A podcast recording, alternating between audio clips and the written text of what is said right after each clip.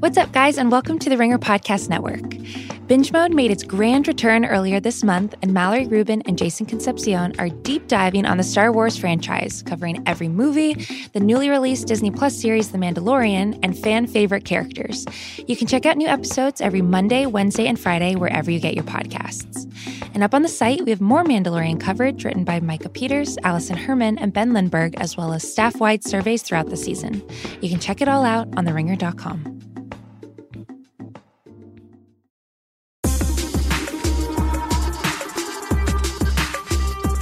Welcome to Jam Session. I'm Juliet Litman. I'm Amanda Dobbins. Book Club Week. It's becoming my favorite week of the month, Amanda. It's really exciting. Turns out you and I, two people who love celebrity, also love celebrity memoirs. uh, this month we read Jane Fonda's My Life So Far, and I May Never Be the Same Again. I'm really excited to talk about it, which we will. But before that, we've got some celebrity business to address. We wanted to get into this Justin Timberlake controversy, him in New Orleans.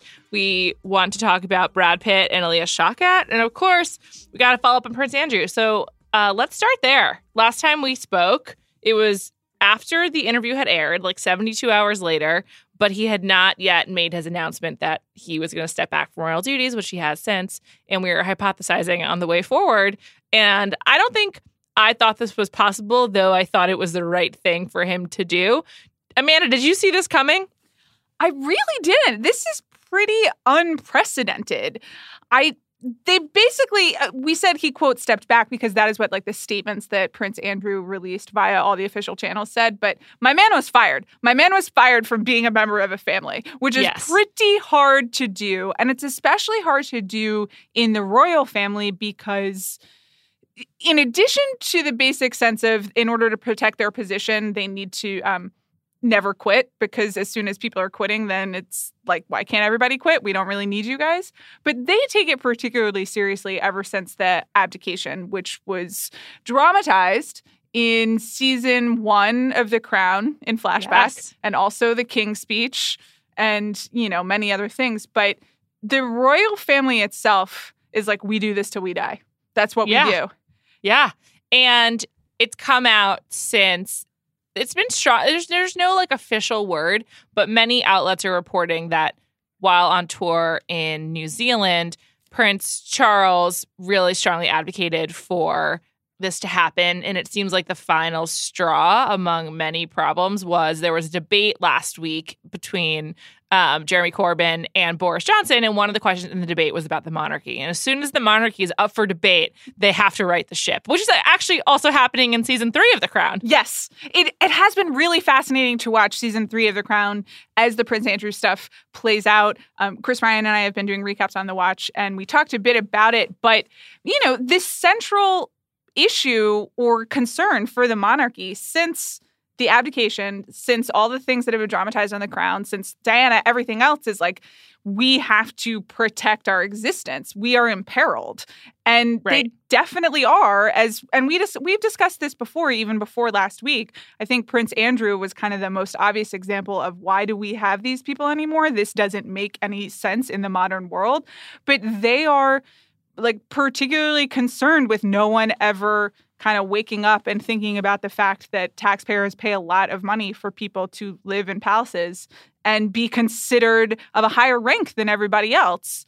And you're completely right. As soon as it becomes in the political sphere and as soon as people have to start, politicians have to start weighing in, they, they have to do something drastic. I do think there is something Shakespearean about it being Prince Charles, who is protecting his own throne by like throwing Yes. his brother under the bus.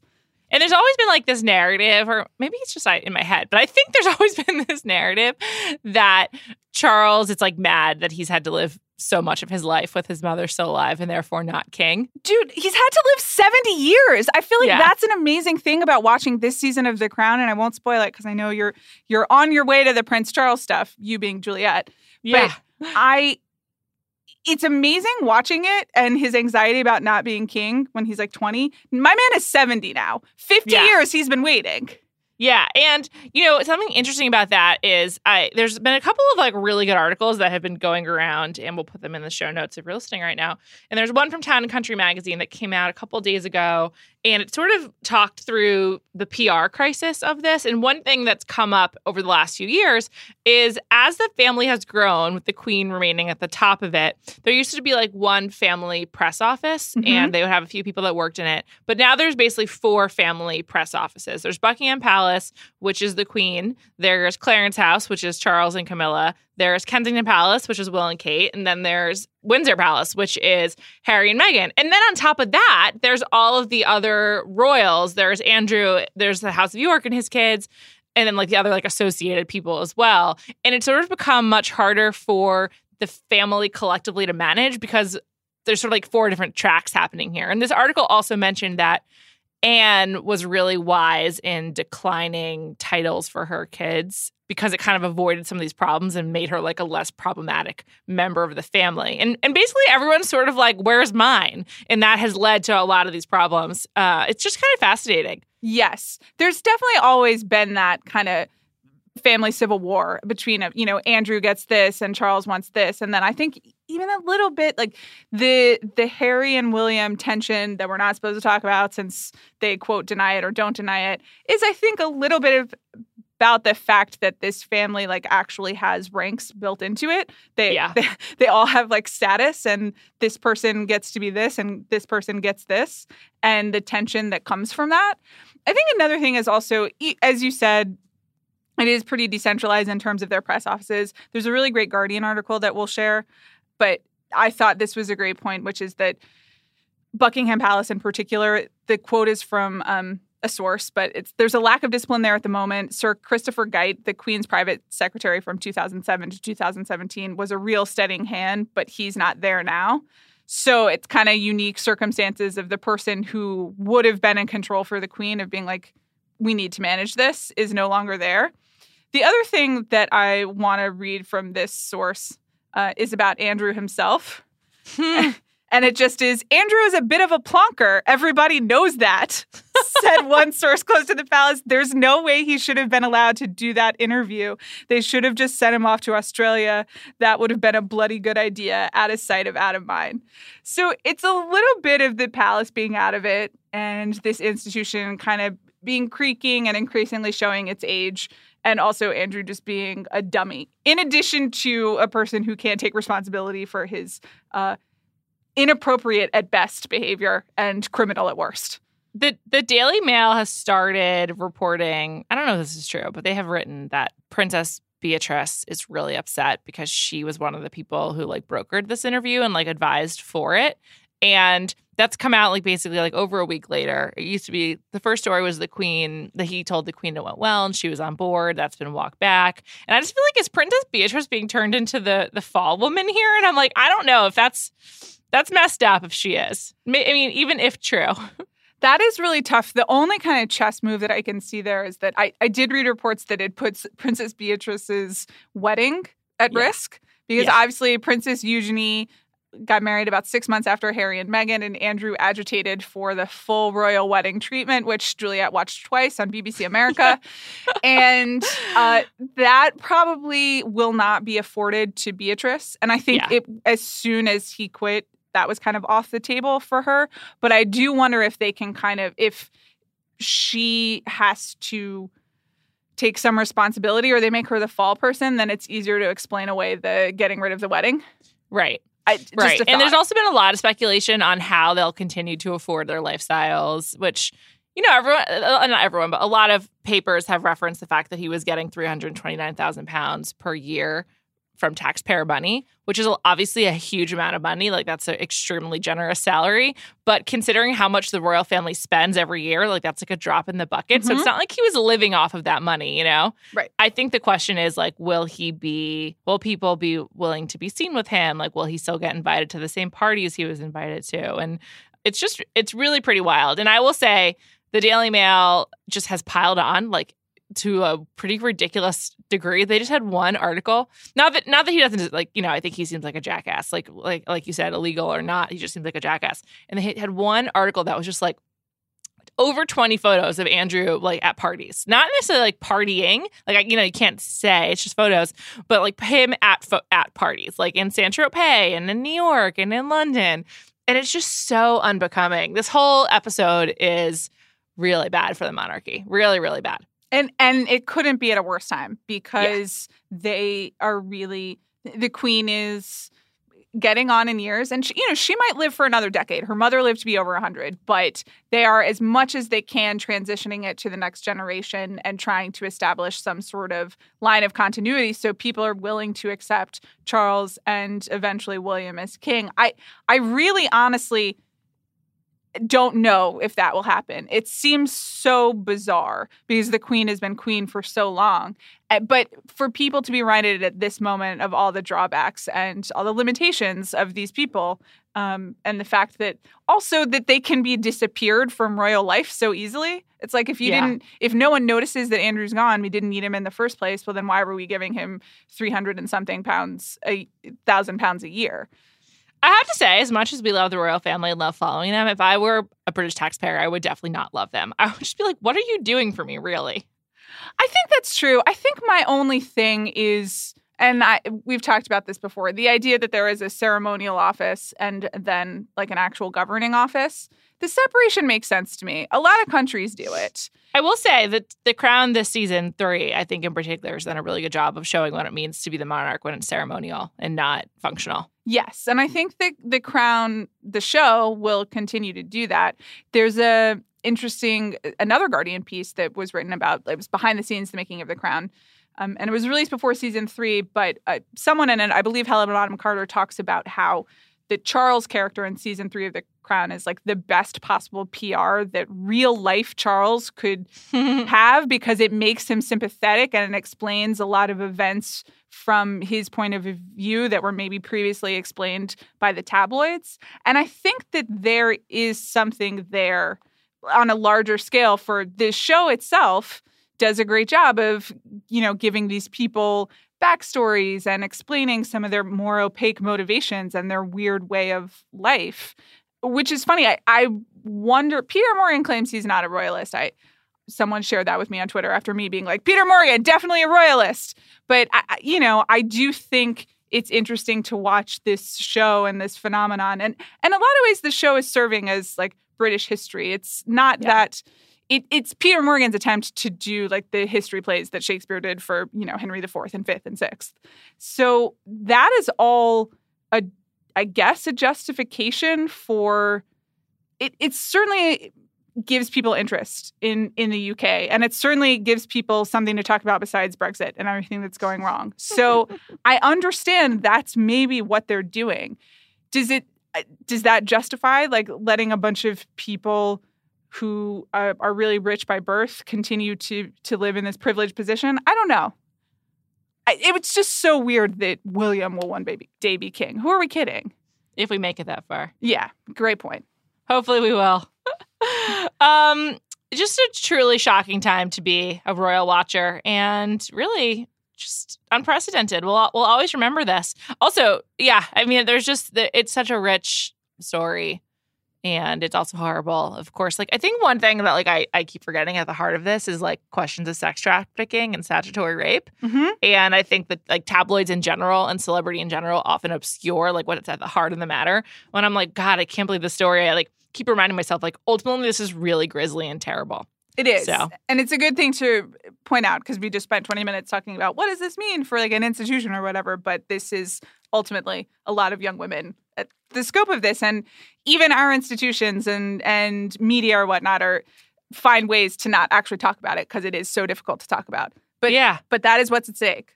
It's true. All right, let's move on. Next item, also unsavory, but not nearly as bad. Justin Timberlake was seen over the weekend. Actually, it was on Thursday night, so it's a few days ago, on a balcony on in the second floor of a bar on Bourbon Street uh, holding hands and, and sitting very closely and intimately with one of his co stars, Alisha Wainwright, and he was not wearing his wedding ring. And now there's a lot of questions. Mm. Amanda, did you find this surprising? I can't say that I was surprised. I have no knowledge of anything going on with Justin Timberlake. Justin no, nor do I. This is this is pure. This is tabloid this is fodder. Me reading some unsourced gossip columns. So this is I know nothing, but I do feel that every so often in a blind gossip situation, they pop up as like, hmm, what's going on there? I will also say that I haven't really seen those people together in public in a long time. Good point. They've been talking about each other, but that's basically Right. it. Yeah. So, Very true. you know, on the other hand, like you go to New Orleans, you're on Bourbon Street. I'm not sure what else anyone else expects to happen. It's true. It's it's kind of like we're choosing our situations here, and then Right. the inevitable happens. Well, I'm glad you brought that up. Is New Orleans a safe space for celebrities? Remember when Brad Pitt and Angelina Jolie had their house there? Yes, well, because Brad and Pitt Matthew was like, right. Brad Pitt was trying to build homes post Katrina, and that really didn't work out. Um, no. I guess so. I don't know. It doesn't really seem like New Orleans has the intense paparazzi cover that other places do. So, in that sense, more can happen. I mean, this is the thing. If Justin Timberlake hadn't been on Bourbon Street, I know one street in New Orleans, it's Bourbon Street. I, go around the corner and you're Yeah. probably okay. Just also don't be literally on a balcony above Bourbon Street. I, I Yeah. don't know. It's it's not smart choices. Yeah. According to an article on E, they are downplaying everything and trying to laugh it off as nothing, but it was definitely inappropriate and something that would make any wife uncomfortable.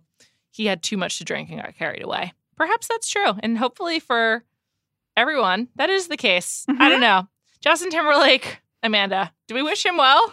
We wish you well. We wish Justin Timberlake and Jessica Biel well, and we probably won't be checking in on this uh, very much more. No, I don't really care about them. Yeah, that's we wish them well. We, Yeah. and you know what? I also uh, I also wish Alisha Wainwright, Wainwright well. I wish everyone well. I hope that you have a nice Thanksgiving and that the tabloids aren't in your faces. And good luck. Yeah. See you guys. Okay. Next, another really good rumor going around Brad Pitt dating Alia Shawkat, who but I they're know not dating. That's the thing. They're Yes, they're not dating. I know her from uh, Arrested Development, of course, as cousin, Mhm. maybe. But I think the other thing that I really think of when I think about her is yeah, she's in another show, Search Party, which I heard is very good, though I didn't watch it.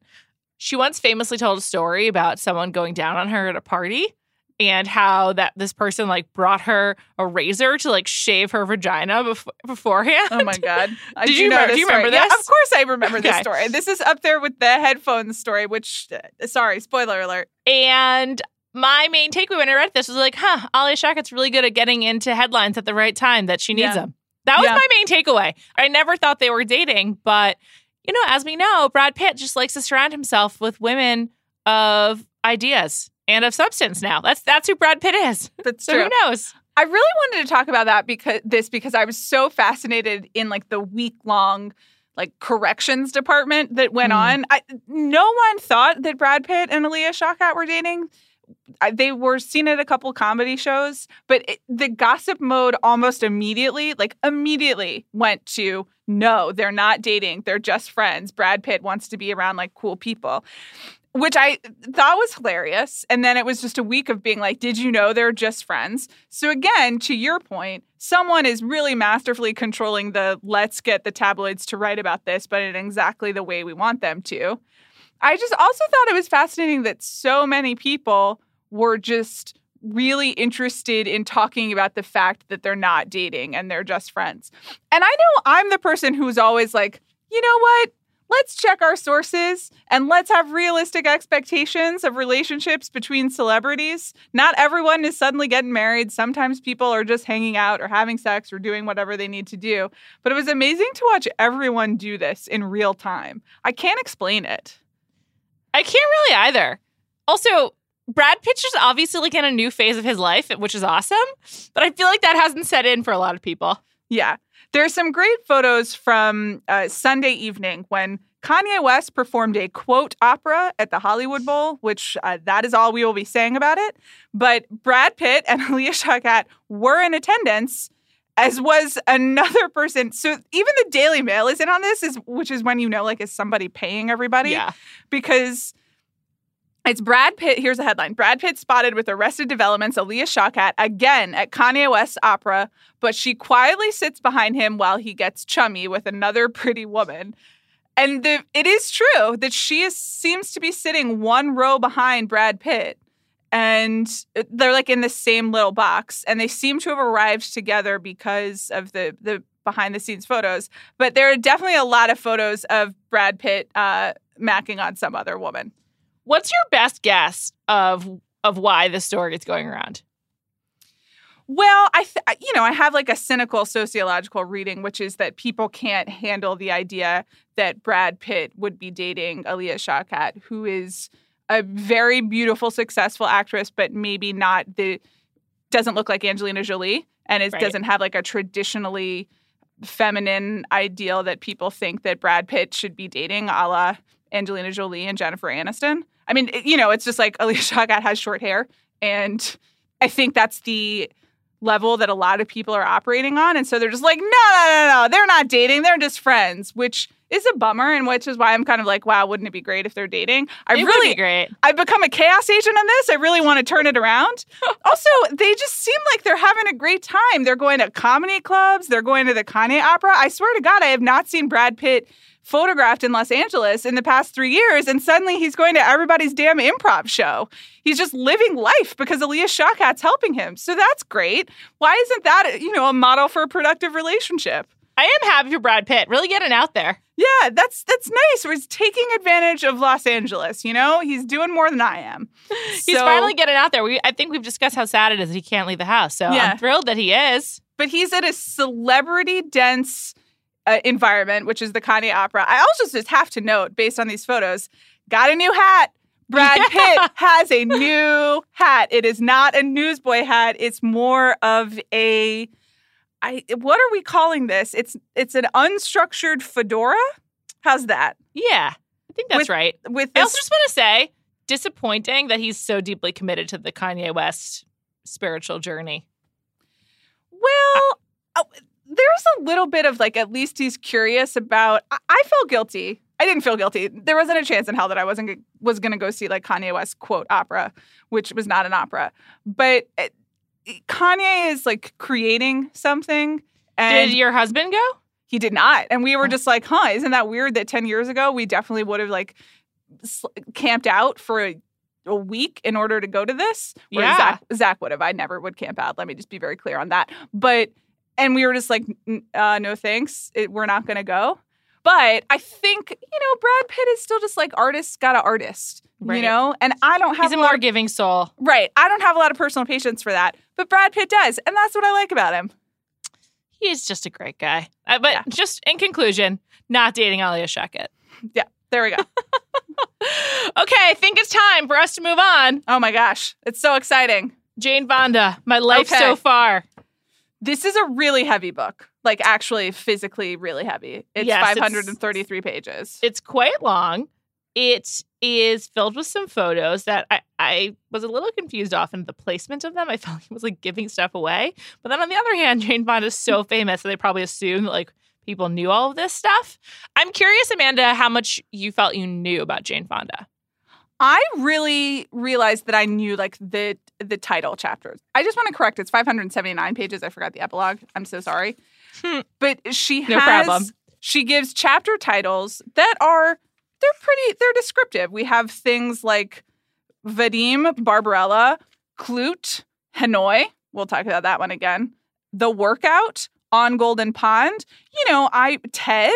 So I recognize like the proper nouns and I kind of know the basics. And I've seen a few Jane Fonda films, and I am familiar with the workout. And also, I grew up in Atlanta, Georgia, when Jane Fonda was married to Ted Turner, and she would be at a lot of the Braves games uh, when the Braves were actually good, and we won the World Series in 1995, which was is in this book. Jane was really excited about it. So I kind of feel like I knew not even a Wikipedia page, but just kind of like a, a basic arc, but almost nothing substantive. Yeah, because I like knew about the Jane Fonda workout. I knew about Peter Fonda. I like vaguely knew that her father was named Henry Fonda, but she refers to him as Hank, which I'm sure most of his friends did. And I was like, who? And I like I just it was very fuzzy. And learning the specifics of her life was really fascinating. And let's just let's just talk about the Vietnam stuff because she devotes like probably the largest. I mean, it's a really long book, as you mentioned, Mhm. devoted to her her. And the the occasion for her to write this book is she feels that her life really began at 60, and she wrote it, started writing it, I think, when she was 62. and then took her five years. And she felt that like the, her third act was her six was beginning with her 60s because uh, each act's 30 years. And so 600 pages for 60 years. But she really commits a lot to her activism, obviously. I think that she had a lot she wanted to say about that. I felt like it was an interesting way for an unreliable narrator to like recount the Vietnam War, which I hadn't really thought about in a while, but I was like, oh, yes. oh, right, all of this stuff. And like, you have to take it with a grain of salt, right? Because it's very clear this book, she, throughout all of it, she is trying to both explain and justify. And I think she probably would take issue with me saying she was justifying things, but she definitely tries really hard to justify some of her decisions related to the Vietnam War, which I found annoying because it was like she hadn't learned her own lessons. But at the same time, like I feel like I also learned a lot. Yes. I think I texted you the Vietnam section is a wild ride. Which, which she also I said. Think, she yeah. she said buckle up. yeah. And I, I agree that it's completely fascinating. You know, my take on, on both the Vietnam section and this book more generally is like there is a reason that we um we have journalism and documentaries and therapists and a third party uh, institutions and individuals to help us make meaning of our lives because there is a limitation to what one person can do even one person who's really trying to understand both themselves and the life that they've lived which I, jane fonda is definitely doing you're right in the vietnam section she's going day by day to refute either what's in her uh, what's been written about her in the press which i think you know was probably not 100% true all of yeah. the time to be fair um, I, what I knew about Jane Fonda in Vietnam beforehand was Hanoi Jane. I just knew that phrase, and Same. I w- I knew the image of her mugshot, which I thought was really interesting. You mentioned the photos that are interspersed throughout the book, and I number one, I just like it on a basic level because normally in a book like this, people just put the photos in the middle all yeah. at once, and you got to keep flipping back and forth if you want the illustration. But it was also really interesting to me how much I knew of Jane Fonda visually. Yeah, that totally. I just recognized, like, oh, you know, I, I don't think I've seen Barbarella actually, or I've seen part of it on YouTube, but I recognize the image and I recognize the haircuts. And she do- talks a lot about what being a movie star and a sex symbol and her own image has uh, meant to her or uh, cost her throughout the years. But it was it was funny that my knowledge of her in Vietnam was basically an image, which because also it is one image in Vietnam that gets her into the most trouble, which is when she decides to pose for a photograph on a, a North Vietnamese, I believe it's a is like, it a gun? Like a gun? Yeah. yeah, yeah, and she says multiple times it's the single greatest regret that she has in her life, and she knows that it was wrong. And it's so interesting the way she starts the Vietnam section, which is before she gets into Vietnam, there's like a two page, like, listen, let's yeah. hit pause because I want to tell you what's coming is both buck it's a wild ride and it's also someone who didn't know what she was doing at the time and had decent intentions but made a lot of mistakes and said things the wrong way and i look back at it and i feel like i would like to tell myself different things and she's she doesn't regret it but even she is trying to couch it in this was an interesting time. I think that yeah, she's just basically I was misunderstood. Is, is yeah. sort of, and she also takes a lot of a lot of words to make it clear that her rights are violated by the government and how they um investigated her. And one thing that I learned is that she knows about how they, the extent to which they were watching her, because she did a FOIA on herself, which I find incredible. Which is the Freedom of Information Act, which was that became a law after Nixon and the Watergate scandal, which was basically like government documents you can request them. Sometimes they're, they're redacted and whatnot. But she found out there was like ten thousand pages of documents about her from when she was an activist.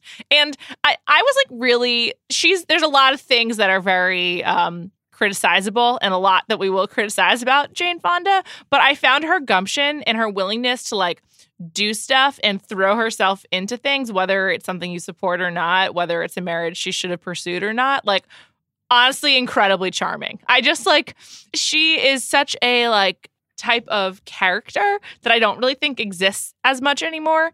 And I found it kind of like thrilling to go along on this ride with her, even as she was like clearly justifying some very poor decisions. Uh, which is not to say I completely, I don't agree with everything, obviously. And like to the Vietnam stuff is obviously so complicated. Like I think we can kind of like leave it. But I just was like so I was so enthralled and I found I found this book like invigorating. Like even just going over all of her mistakes, I was like, God, this this bitch, she really did that. And I really loved it. It's a that's a really great summary and I agree. I think you and I were both like especially in the first 200 pages just so invigorated by this just because holy shit, the amount of things that she has done and life that she has lived is really extraordinary. It's she, and she does, she just kind of throws herself into things and winds up married to someone and living in France, or winds yeah. up in North Vietnam, or winds up in a, a being a workout maven, or winds up marrying Ted Turner. And all of the stories, it is kind of fascinating to me. Like all of the stories have those qualities of her just being like, well, I was really drawn to this and suddenly I was a part of it, which I don't is not an impulse I have or understand, but am so fascinated by and also results in someone being able to tell you about so many experiences. She's had so many lives that you and I, it's safe to say, will never have. And then, yeah, so it's like all this heavy stuff, like her mom committing suicide, which is yeah. really sad. That's kind of like the foundational event in her life. And there's well, also. Yeah, I was going to say that and her dad. Yeah. We'll talk about the really sad stuff in a second, but okay. I, I just want to say, like, she talked about all the sad and really intense stuff, Vietnam, her parents, but then she also devotes like one full page to like just how charming Robert Redford is. And like, yes who among us isn't like, yes, he is so charming. And I loved I loved reading about someone who was like up close and personal with it. And like she also talked about her friendship with Donald Sutherland. And she literally knew every famous person from 1940 to the present. Like everyone remotely famous and noteworthy somehow passed through Jane yeah. Fonda's life over the last 70 years. Even earlier, it's so funny. As soon as I read the Robert Redford page, I immediately thought of you. I knew that would just be your Juliet catnip. I also I took a picture also, of the page. I also love Robert Redford. I it was so delightful. Um, no, it has that. You know, Henry Fonda was like a major American actor of like the very of early Hollywood, and so and she grew up like in the bowels of actual old school Hollywood. So she's talking about her childhood, or she's talking about a party she throws, and then like George Cukor like is suddenly there in line at the Fourth of July party, and she's known you know, directors and actors for eons and it does have that kind of casual tossed off. She'll just like name drop, you know, not Katharine Hepburn, but basically everyone but Katharine Hepburn. It seemed like she was best friends with. Yeah, she obviously meets Katharine Hepburn on Old Golden Pond, which is a fascinating chapter. And the the mini portrait of Katharine Hepburn in this book, where she's just like, I didn't know what to do with this bird. she's really intense. Uh, it's just like she definitely cares about her image and was giving me line reading notes. Amazing, amazing stuff. But it is filled with all of those nuggets of people she knows, and not just Hollywood, because she winds up in the anti-war movement and she winds up in Paris for a while um, with her first husband, a Roger long time, Vadim. Yeah. Can I? Can we just? One of the all-time details in this, I just couldn't believe this, was that I believe Roger Vadim wrote uh, several memoirs, but one of them is literally the title of it is Bardot Deneuve Fonda. Absolutely incredible. Only and a Frenchman. A, only a Frenchman would do that. And Jane Fonda also quotes it pretty lovingly. Yes, she, like, I think she was thrilled. The thing is, one thing you just have to you you realize uh, though she though she tries to throw you off the scent for about 200 pages, at the end of the day, Jane Fonda is a celebrity and actress who loves attention. And yes, it's hundred percent true. And you're like, oh my God, she's such a substantive, wonderful person. She is very substantive, maybe wonderful. I don't really know. But you're also like, yeah, she's an actress. Like, uh, mm-hmm. she's just always like, do I want to be an actress? Do I not want to be an actress? And at the end of the day, she always decides she wants to be an actress. And I think right. that's just like, you can't escape it. Yeah, and she has it's both the um she is reflected on the experience of herself and has basically created an entire 600 page book dedicated to exploring herself, but also that impulse of just inserting yourself into every situation. It's how she winds up living this life that she gets to write about at great length, but an actor and actress uh, has an impulse that I don't have where it's like, oh, I could be that person. Oh, I could do that. Oh, I would love to be a part of all of these situations. Yeah. And that certainly served her in career. I think she's actually a, a very fine movie actress, but it also definitely creates all of the other absolutely ridiculous situations that she gets herself into. Can we talk briefly just about the number of times that she sells beautiful homes that she owns oh because oh like a man asked her to. It's so upsetting. I have so much anxiety. While also, I actually think it speaks maybe the most well of Jane Fonda of anything in this book. She is clearly, uh, you know, and we're we're getting Jane Fonda's side of this, but she's not particularly materialistic because she'll any guy who's like, I want to live here instead, she's like, okay, I'll sell my beautiful farmhouse. Yeah. I'll sell my Santa Monica house like five times.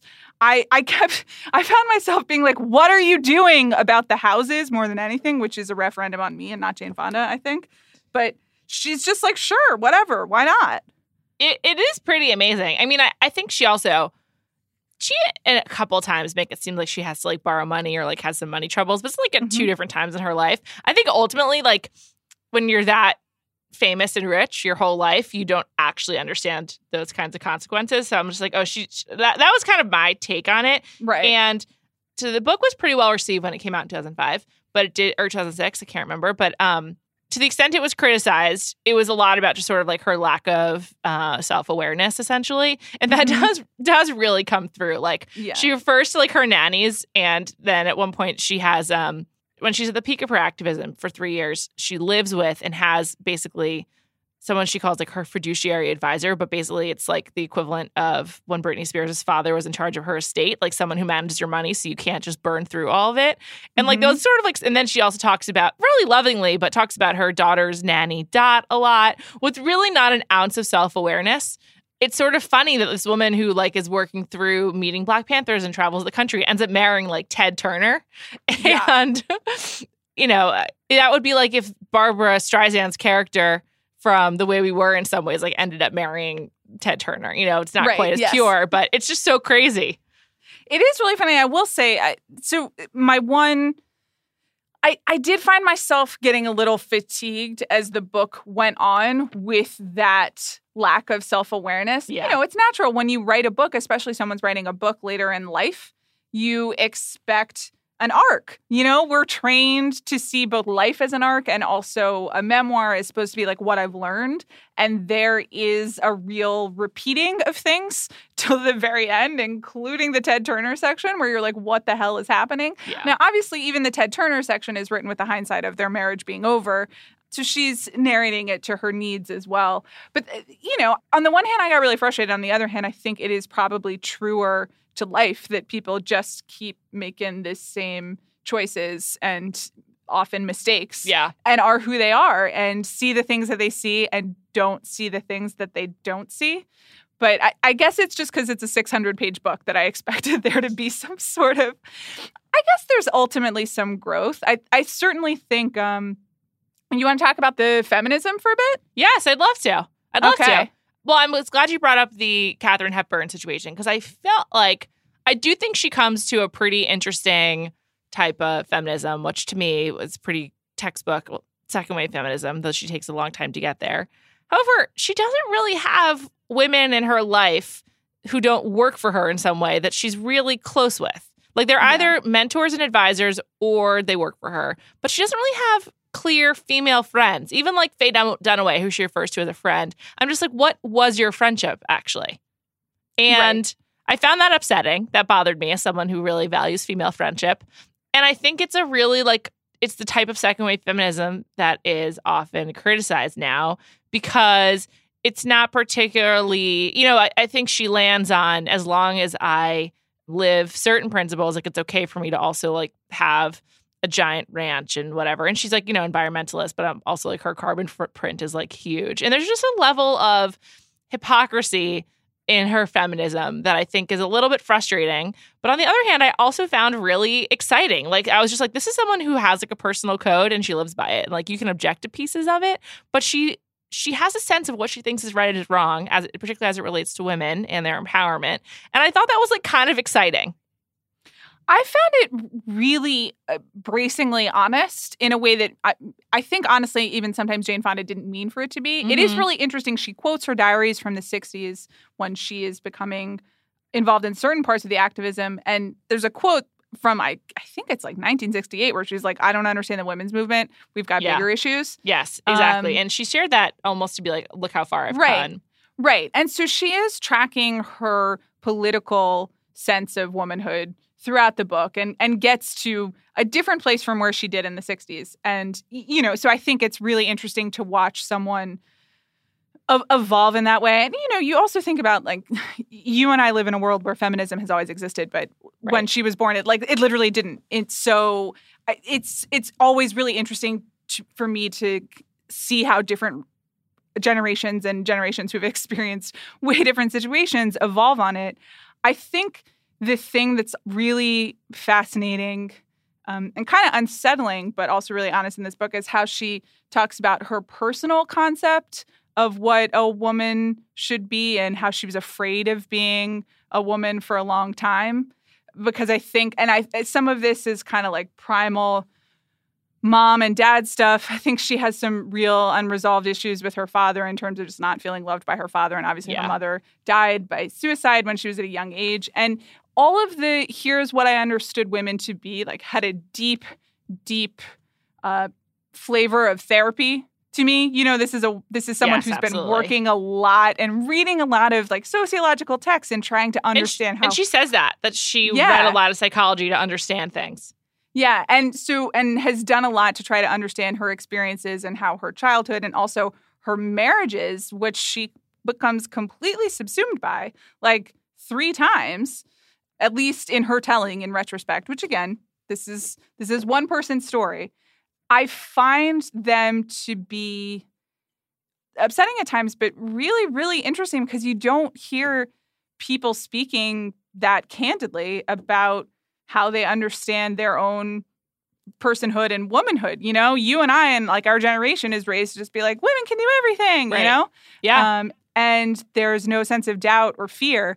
And I I I found it startling to read, which is good, right? You're looking yeah, for a reaction. Yeah. It, so And I also think that like she's political, but she's not politically correct. Mm-hmm. And I also really appreciated that. Like I, I think that the do you think this book would be more kindly or harshly um, received if it were released tomorrow? Harshly. Because I, I, I agree with that. Like I think that like some of her blind spots she would just be crucified for. Um, yes. Because of how feminism has evolved. But I don't think it evolves without women like Jane Fonda. And I'm okay with that, but I also say that as like another white woman of privilege, and and she really right. comes across as like a white woman of privilege ultimately at the end of the book. And I I read this gleefully, like I I truly enjoyed this book. I recommended it a lot. I think it is both an artifact of a type of person and a type of celebrity that we might not get again, and like that's really cool to me and, and exciting. And I I was describing this to a friend as a high end, extremely long version of like an Us Weekly tell all. And like that's that's great. That's what I want yeah. from a book. it really is. I mean, it is really juicy in addition to having like extremely long, you know, one-sided and and p- please do other reading about the Vietnam War if you read this book, but it just has like 150 pages about the Vietnam War. Yeah. And it's it's certainly about like one woman's role in the Vietnam War and it's the same woman who's writing it. So she probably gives herself way too much credit for her role. Yeah, I War. I can't I I do not feel that at Hanoi Jane or even this section, this retelling would go super well republished today. But I, it's also there's so much sociological stuff in here. She really talks a lot, about her activism and the work she's done for women and for veterans and for all of the other situations that she just kind of finds herself in. So I it's it's definitely fascinating. It just we don't the quote discourse or whatever today doesn't allow enough nuance or context honestly. Yeah, this this right. book lacks context. This is just one woman talking. And it and one woman who has gotten herself in a lot of scrapes and also experienced a lot of things and was born into a very interesting life sharing her story. And i think that's fascinating but i you know if you have to put it to everyone it can't stand on its own in the same way yeah. kind of in 2019 if that makes sense. Yeah I really enjoyed it. I, would recommend this book, but like with caveats. Like you can't just be like, this yeah. is like a great tale of, of of an American life. Like this is, you know, I mean, you can, but I just think that it's there's levels to enjoying it. But like, and and like on the most surface, it was a really engrossing read. But it also just is like a really interesting type of celebrity. Like she also the stuff about Lee Strasberg was really interesting and how she found being a star in Lee Strasberg's acting classes like kind of like gave her the confidence she needed to feel like she was legit in her career. And like that kind of right. stuff is really interesting. And, you know, it was just fascinating. Like, it's interesting to think, like, could one of Demi Moore's daughters, like, write a book like this in 40 years? You know, like, will the children of celebrities, like, think to do this kind of thing? And will they be activists and whatnot? And it's just really fascinating. The only thing that, I, with all respect to Demi Moore's daughters, who seem like wonderful people, but none of them have established themselves as actors or Right. activists Right. or we didn't even talk about the workout stuff Oh, my goodness. which is just like a fascinating detour when eh, she starts the workout company in order to pay for her second husband's and hers I should say their activism or their senate campaign. It's basically started as a not a front but an income source for activism. And as a result, this is Jane's retelling. And this is one of these things where I'm just like I'm to need I'm to need, Need some more sources. because she gets the idea from taking classes from someone in Century City, a woman named Leni. Okay. And she's like, what we should do is Leni and I should turn this into a class where people can come. And then, according to Jane's retelling, because the purpose of the business is to fund Jane and Tom's activist work, it needs to be in the name of the corporation or, or the activism, whatever, which means that Leni gets cut out of the business. So the woman who devised the method that inspired Jane gets cut out of the business and then Jane becomes a star and Jane's like I feel really bad about that now but activism you know yeah. And you're just like, ma'am, you stole someone's entire business and then put your face on it and became this single most successful home selling video of all time. And she's just like, well, Leni and I are friends now, so it's okay. And I'm like, was there any financial restitution? Yeah, and that's when you're like, this bitch. Like, can you believe this bitch did that? Like, it's just insane. And she doesn't have any like self awareness. She, at one point, she's like, I feel really bad that Leni isn't more well known. I'm just like, hello, you're devoted four pages and 600 to this person. You could have put her name on the damn thing. And, you know, it's true that Jane Fonda is famous and that Jane Fonda has a certain presence and people are buying the video because of Jane Fonda as much as they are for the method. Right. Even though it does kind of revolutionize how women work out or, you know, this concept of working out at home. Jane presents it as like an empowering thing as opposed to some uh, tough body image standards, which I Which I- is another place where you're just like, come on, Yeah. girl. Because she spends Right. a lot of time, which I appreciated, on her bulimia, which I did not know about. And not just bulimia, anorexia, just eating disorders in general. And she's very matter of fact about eating disorders, which I also really appreciated. I feel like in some ways, maybe I'm just not around teen girls anymore, but I feel like anorexia and eating disorders were like a real were like discussed a lot and like were like a big deal when we were growing up. But I'm like, are they still? Like I don't feel like this is like a talking point anymore. And I actually appreciated it. I think they absolutely still are. I just think that like in the the 80s is the first time that they were named or discussed. Mm. You know, it's the same way that like Princess Diana having bulimia was such a big deal because like literally no one talked about it before. Right. And I think Jane Fonda is a part of that as well. And so it's her going through the process of from like not even knowing. I mean, I think she knows what she's doing is something shameful and that or she feels that it's shameful and she doesn't want to share it with other people from then getting to a point where now she knows all of the the statistics and can kind of talk about eating disorders and our relationship to food more generally. But the workout she presents is more like you know, this women learn to feel better about themselves, which I think is definitely possible and is uh, why people should work out. You should work out because you want to be healthy and feel good about yourself, not to look any given way. But I I was young in the 80s, but like I know what I remember of Jane Fonda's workout and it wasn't like uh empowerment. It's the it's the leotards. Yeah. You know what I'm saying? Sure. Yeah. And she looked great. Yeah. She, she really did look great. It's just Yeah. a real it's just a really fascinating read. And it's just it's honestly fun. I'm sorry, but I found it fun. I don't know why I feel like I have to apologize. No, it's totally fun. I think, eh, like, I definitely was reading it, and similar to you, I was just like telling everyone that I saw or had dinner with, like, let me tell you what I just learned about Jane Fonda. Can you believe it? Which is, which is what we want from these things. Yeah. You know, we have the ability to provide context, and we don't have to. We can, we can add our our own intelligence to it. Not that, not that this isn't unintelligent. I do think Jane Fonda is quite uh, intelligent. It's sort of like an unshaped intelligence at times, but um, she's sh- it's a mind at work. You Or- know, Yeah, that's a that's a great way of putting it. It really, it's true. And she's trying to like make sense of her life and like, me too. You know, I get it, Jane. Yeah.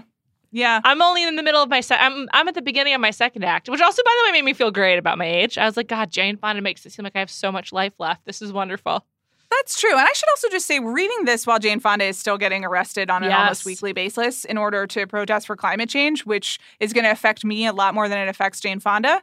Uh, with all respect to Jane Fonda, who's now 82 years old, I she's doing something. You know, I I really really admire it, and I don't know reading this book that I would have foreseen that is the outcome of someone at 82 still going for it. But she really is. She's going for it, and it's exciting. Yeah, I completely agree. And also she um she says in the book, she explains that she just like loves the outdoors and like she loves the land and she like um, admires Native Americans for their connection to the land. And so like when you read that, you're like, oh, this makes sense, this activism. And I, I think that's one thing that I did really connect with was that, or not connect with, but admired, is that the causes she fights for, it's because she just like feels something so deeply that it does stuff to her like deprive Leni of the glory of the Right. workout, you know? But it, like Yeah. in her head, it's like there's a reason to do so. And yes, it's like crazy myopia and solipsism, but it Mhm. also results in some pretty impressive uh, output. Yeah, you know, there is a inherent skill to an actor of imagining yourself as someone else.